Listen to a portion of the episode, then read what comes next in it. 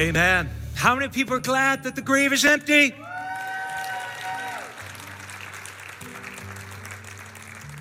Take a seat in God's presence. Happy Easter to each and every one of you.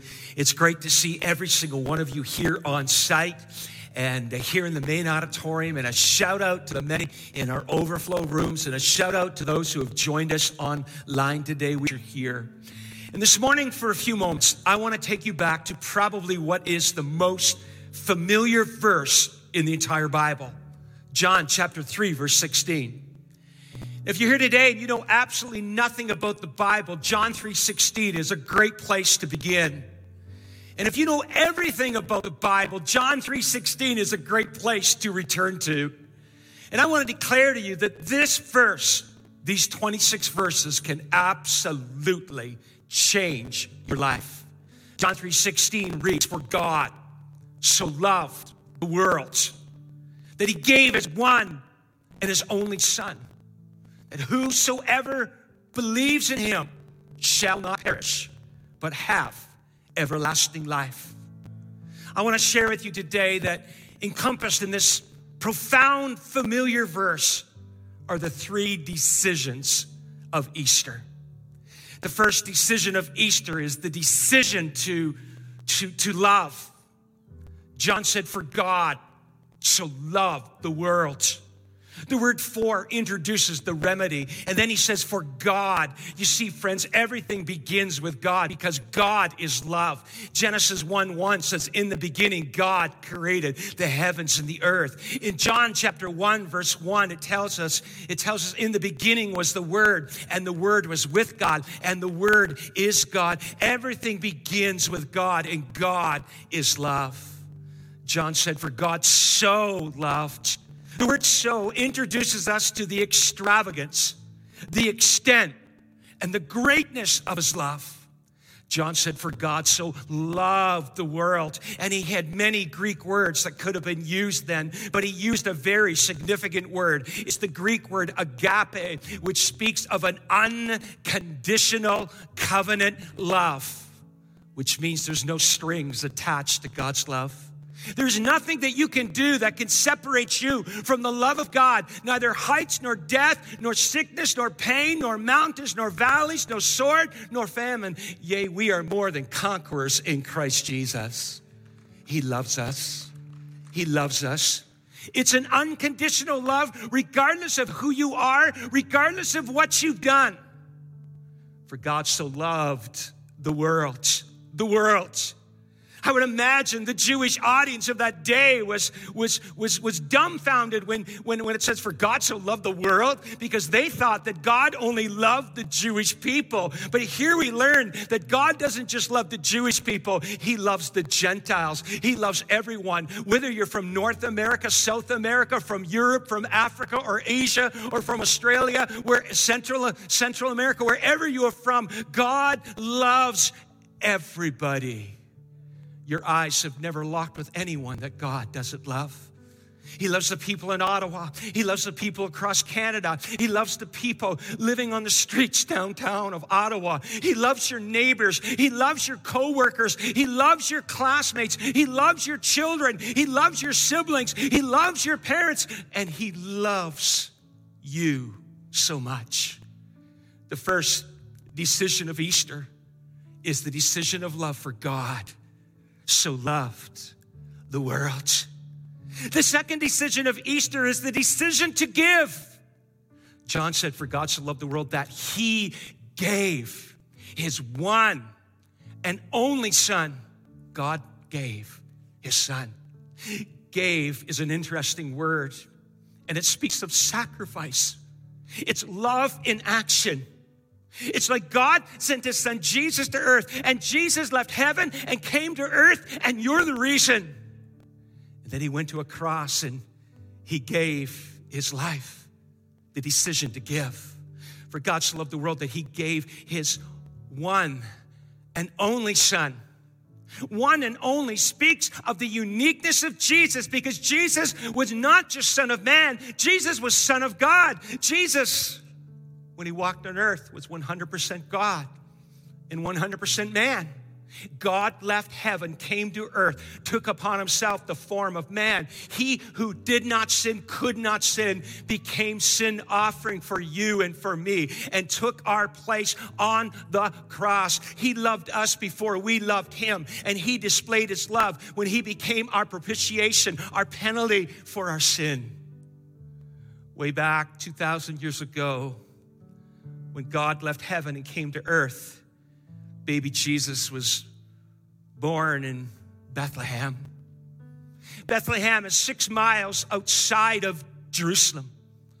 And many people tell me that Bethlehem is the house of bread, and we know that Jesus is the bread of life. But many don't know that Bethlehem is also known as the house of meat, and specifically lambs, because the Judean hills were outside of Bethlehem. King David came from Bethlehem. He was a shepherd boy. And thousands of sheep, thousands of lambs were born outside of Bethlehem in the Judean hills. Oh, I'm told that when a shepherd was there, when a little lamb was born, they knew that they needed a lamb that was without defect, a lamb that had no broken legs or no blemishes, in order for the lamb to be offered for the many sacrifices in the Old Testament. Two lambs a day would be sacrificed in, in the temple in Jerusalem. And then at the Passover, every family needed to bring a lamb to sacrifice the lamb on their family. And every festival, festival, it needed a lamb. And so a shepherd would take the little lamb. And so it wouldn't become bruised or broken when it was born. They would wrap the lamb in swaddling clothes. And they would literally lay the little lamb for a season of time in a feeding trough that we call a manger. yes, the Old Testament shepherds put the little lambs in swaddling cloth and laid them in a manger. And when Jesus was born, we cannot be surprised that when the shepherds showed up and saw Jesus, the Lamb of God, in a manger, they weren't shocked because John the Baptist said, when Jesus was there, he said, Look, behold, the Lamb of God. For hundreds of years, hundreds of years, priests would bring a lamb and sacrifice it at the temple. For hundreds of years, families would bring a lamb at the Passover without blemish or defect and would offer the lamb on behalf of their family. But Jesus became and is the Lamb of God and became the ultimate sacrifice and ended the old covenant and introduced the new covenant. Jesus is the Lamb of God. Jesus became the better way. Somebody give a clap offering of praise in this place today on that Palm Sunday, I'm told that there were two processionals. The first procession was of all the shepherds bringing thousands of lambs into the temple. A procession of lambs that were unwillingly entering Jerusalem to be slaughtered as a sacrifice for sin. But then there was Jesus the Lamb of God, who processioned in Jerusalem willingly and freely and willingly went to a cross for you and me.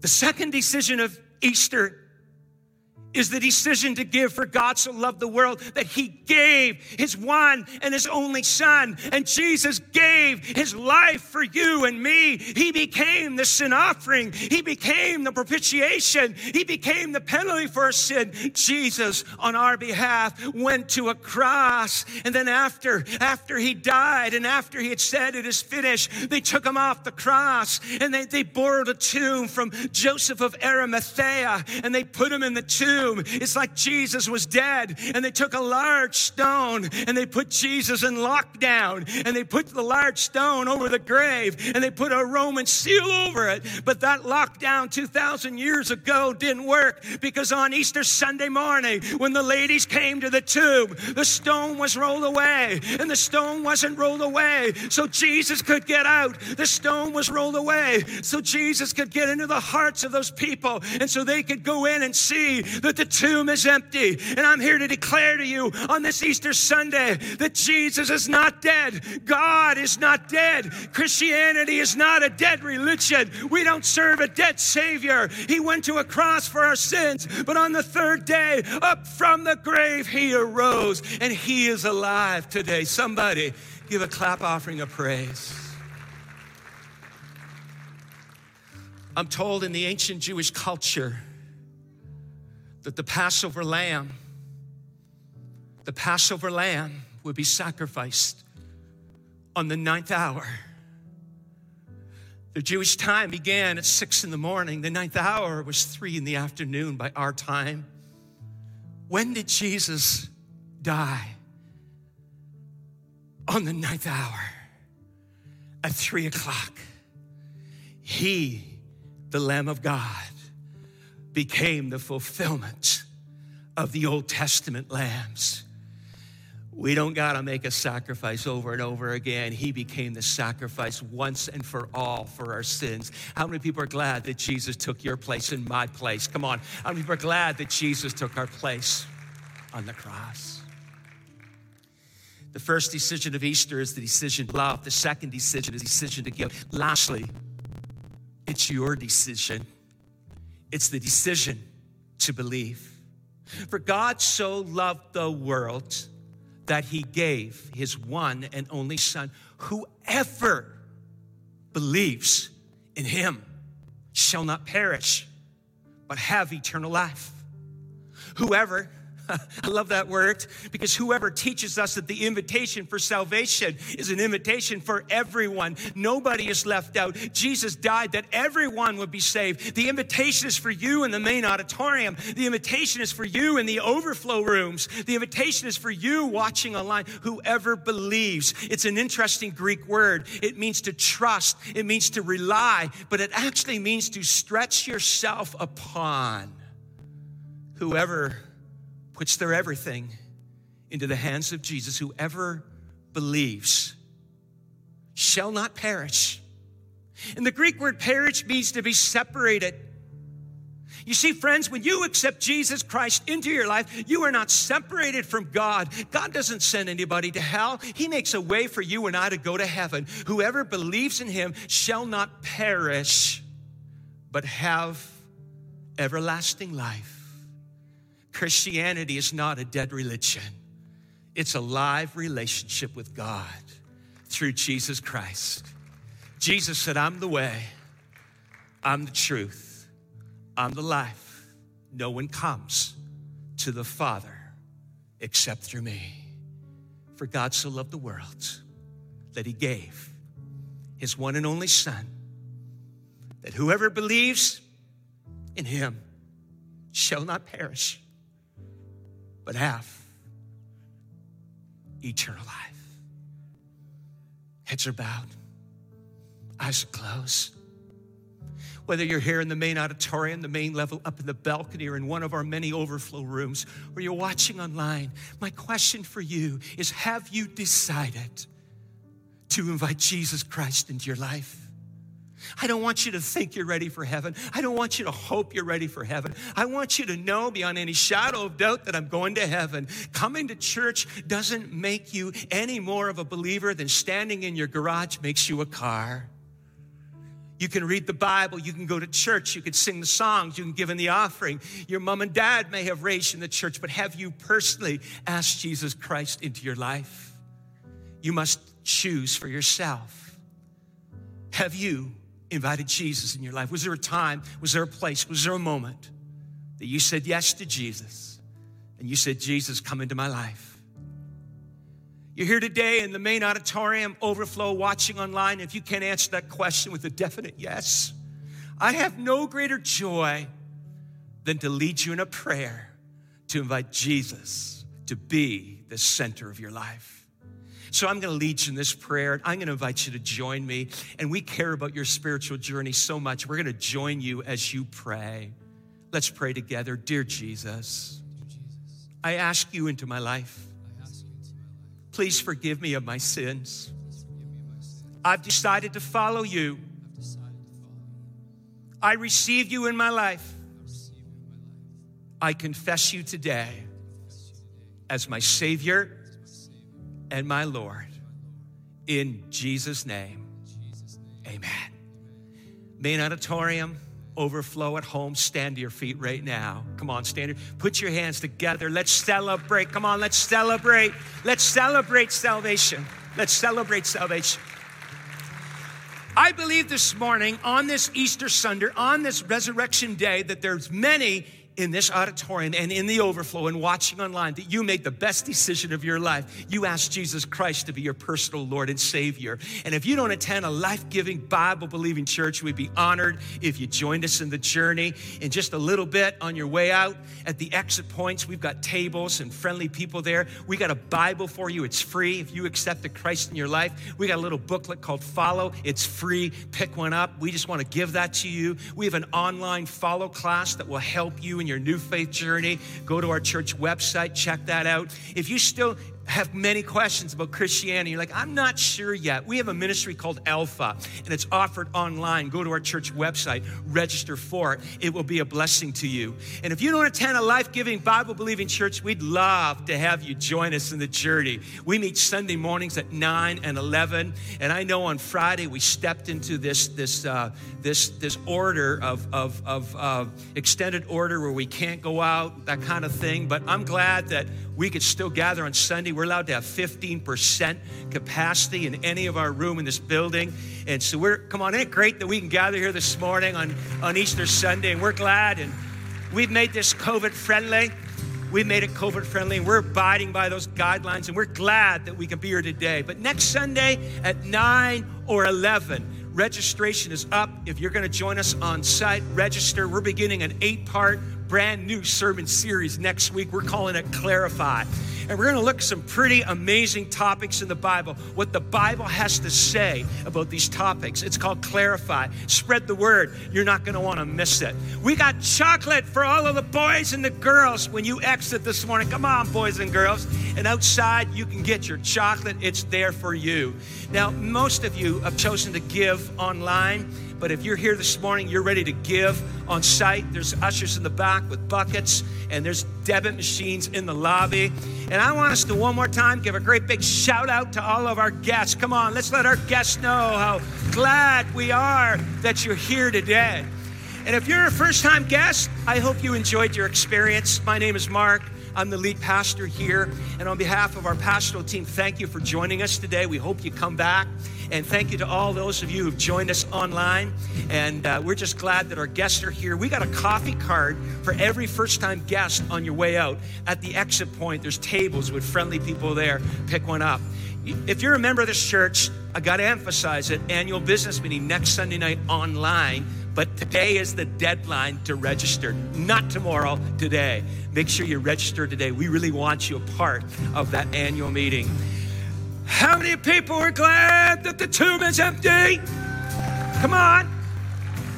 I said, How many people are glad that the tomb is empty? I pray today that we'd understand that the grave is empty and nothing is impossible with God. There's some of you have walked in today with a heart that's heavy, with a sickness in your body, with a burden that you're carrying. We're going to give our burden to Jesus. We're going to worship. We're going to worship in grave to garden in these final moments. And we're going to believe that the resurrection power of Jesus would be released in this place. Nothing is impossible with God. Disease in your body, may you be healed this morning in the name of Jesus. Headaches, may you be healed in the name of Jesus. Cancerous tumors, be gone in the name of Jesus. May every mountain be cast in the sea. I want to invite you do as Pastor Brad and the worship team sing, I want to invite you just to celebrate. I want to invite you to worship because Christianity is not a dead religion, it's a living relationship in Jesus Christ. Whatever your need is, the answer is Jesus. And He is in the house this morning. He is the Lamb of God. Amen. So before, before the worship team begins to sing, could you put your hands together and give one loud clap offering of praise to our Lord God Almighty, to our Lord God Almighty, to our Lord God Almighty. Now let's move from grave to garden. And I've searched the world, but it couldn't fail me. A man's empty praise and treasures of faith are never enough. Then you came along and you put me back together. And every desire is now satisfied here in your love. Come on, there's nothing. And oh, there's nothing better than you. There's nothing there's nothing.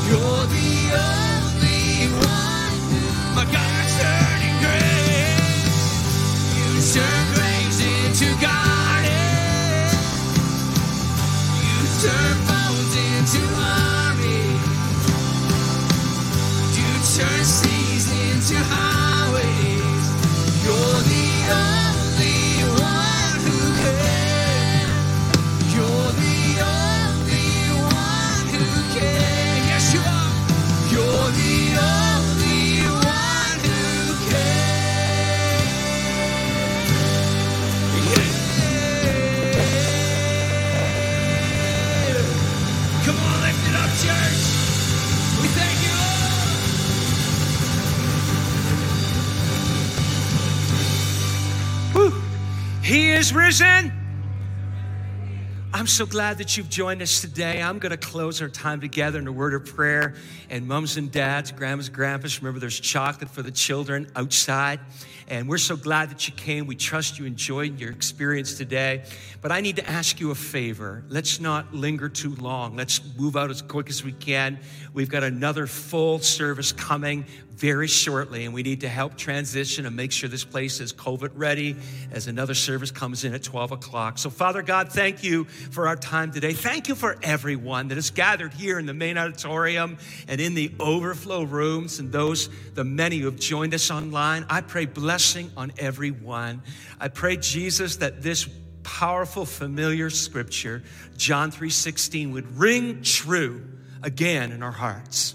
I thank you, God, that you loved us. I thank you that you sent your son. Thank you, Jesus, that you came. Thank you, Jesus, that you died. Thank you, Lord, for the many who gave their heart to you. Help us to help them in their new faith journey. So, Lord, on this resurrection day, may we give you all the glory, the honor, the praise. Give everyone a great day and a great week. In Jesus' name, amen.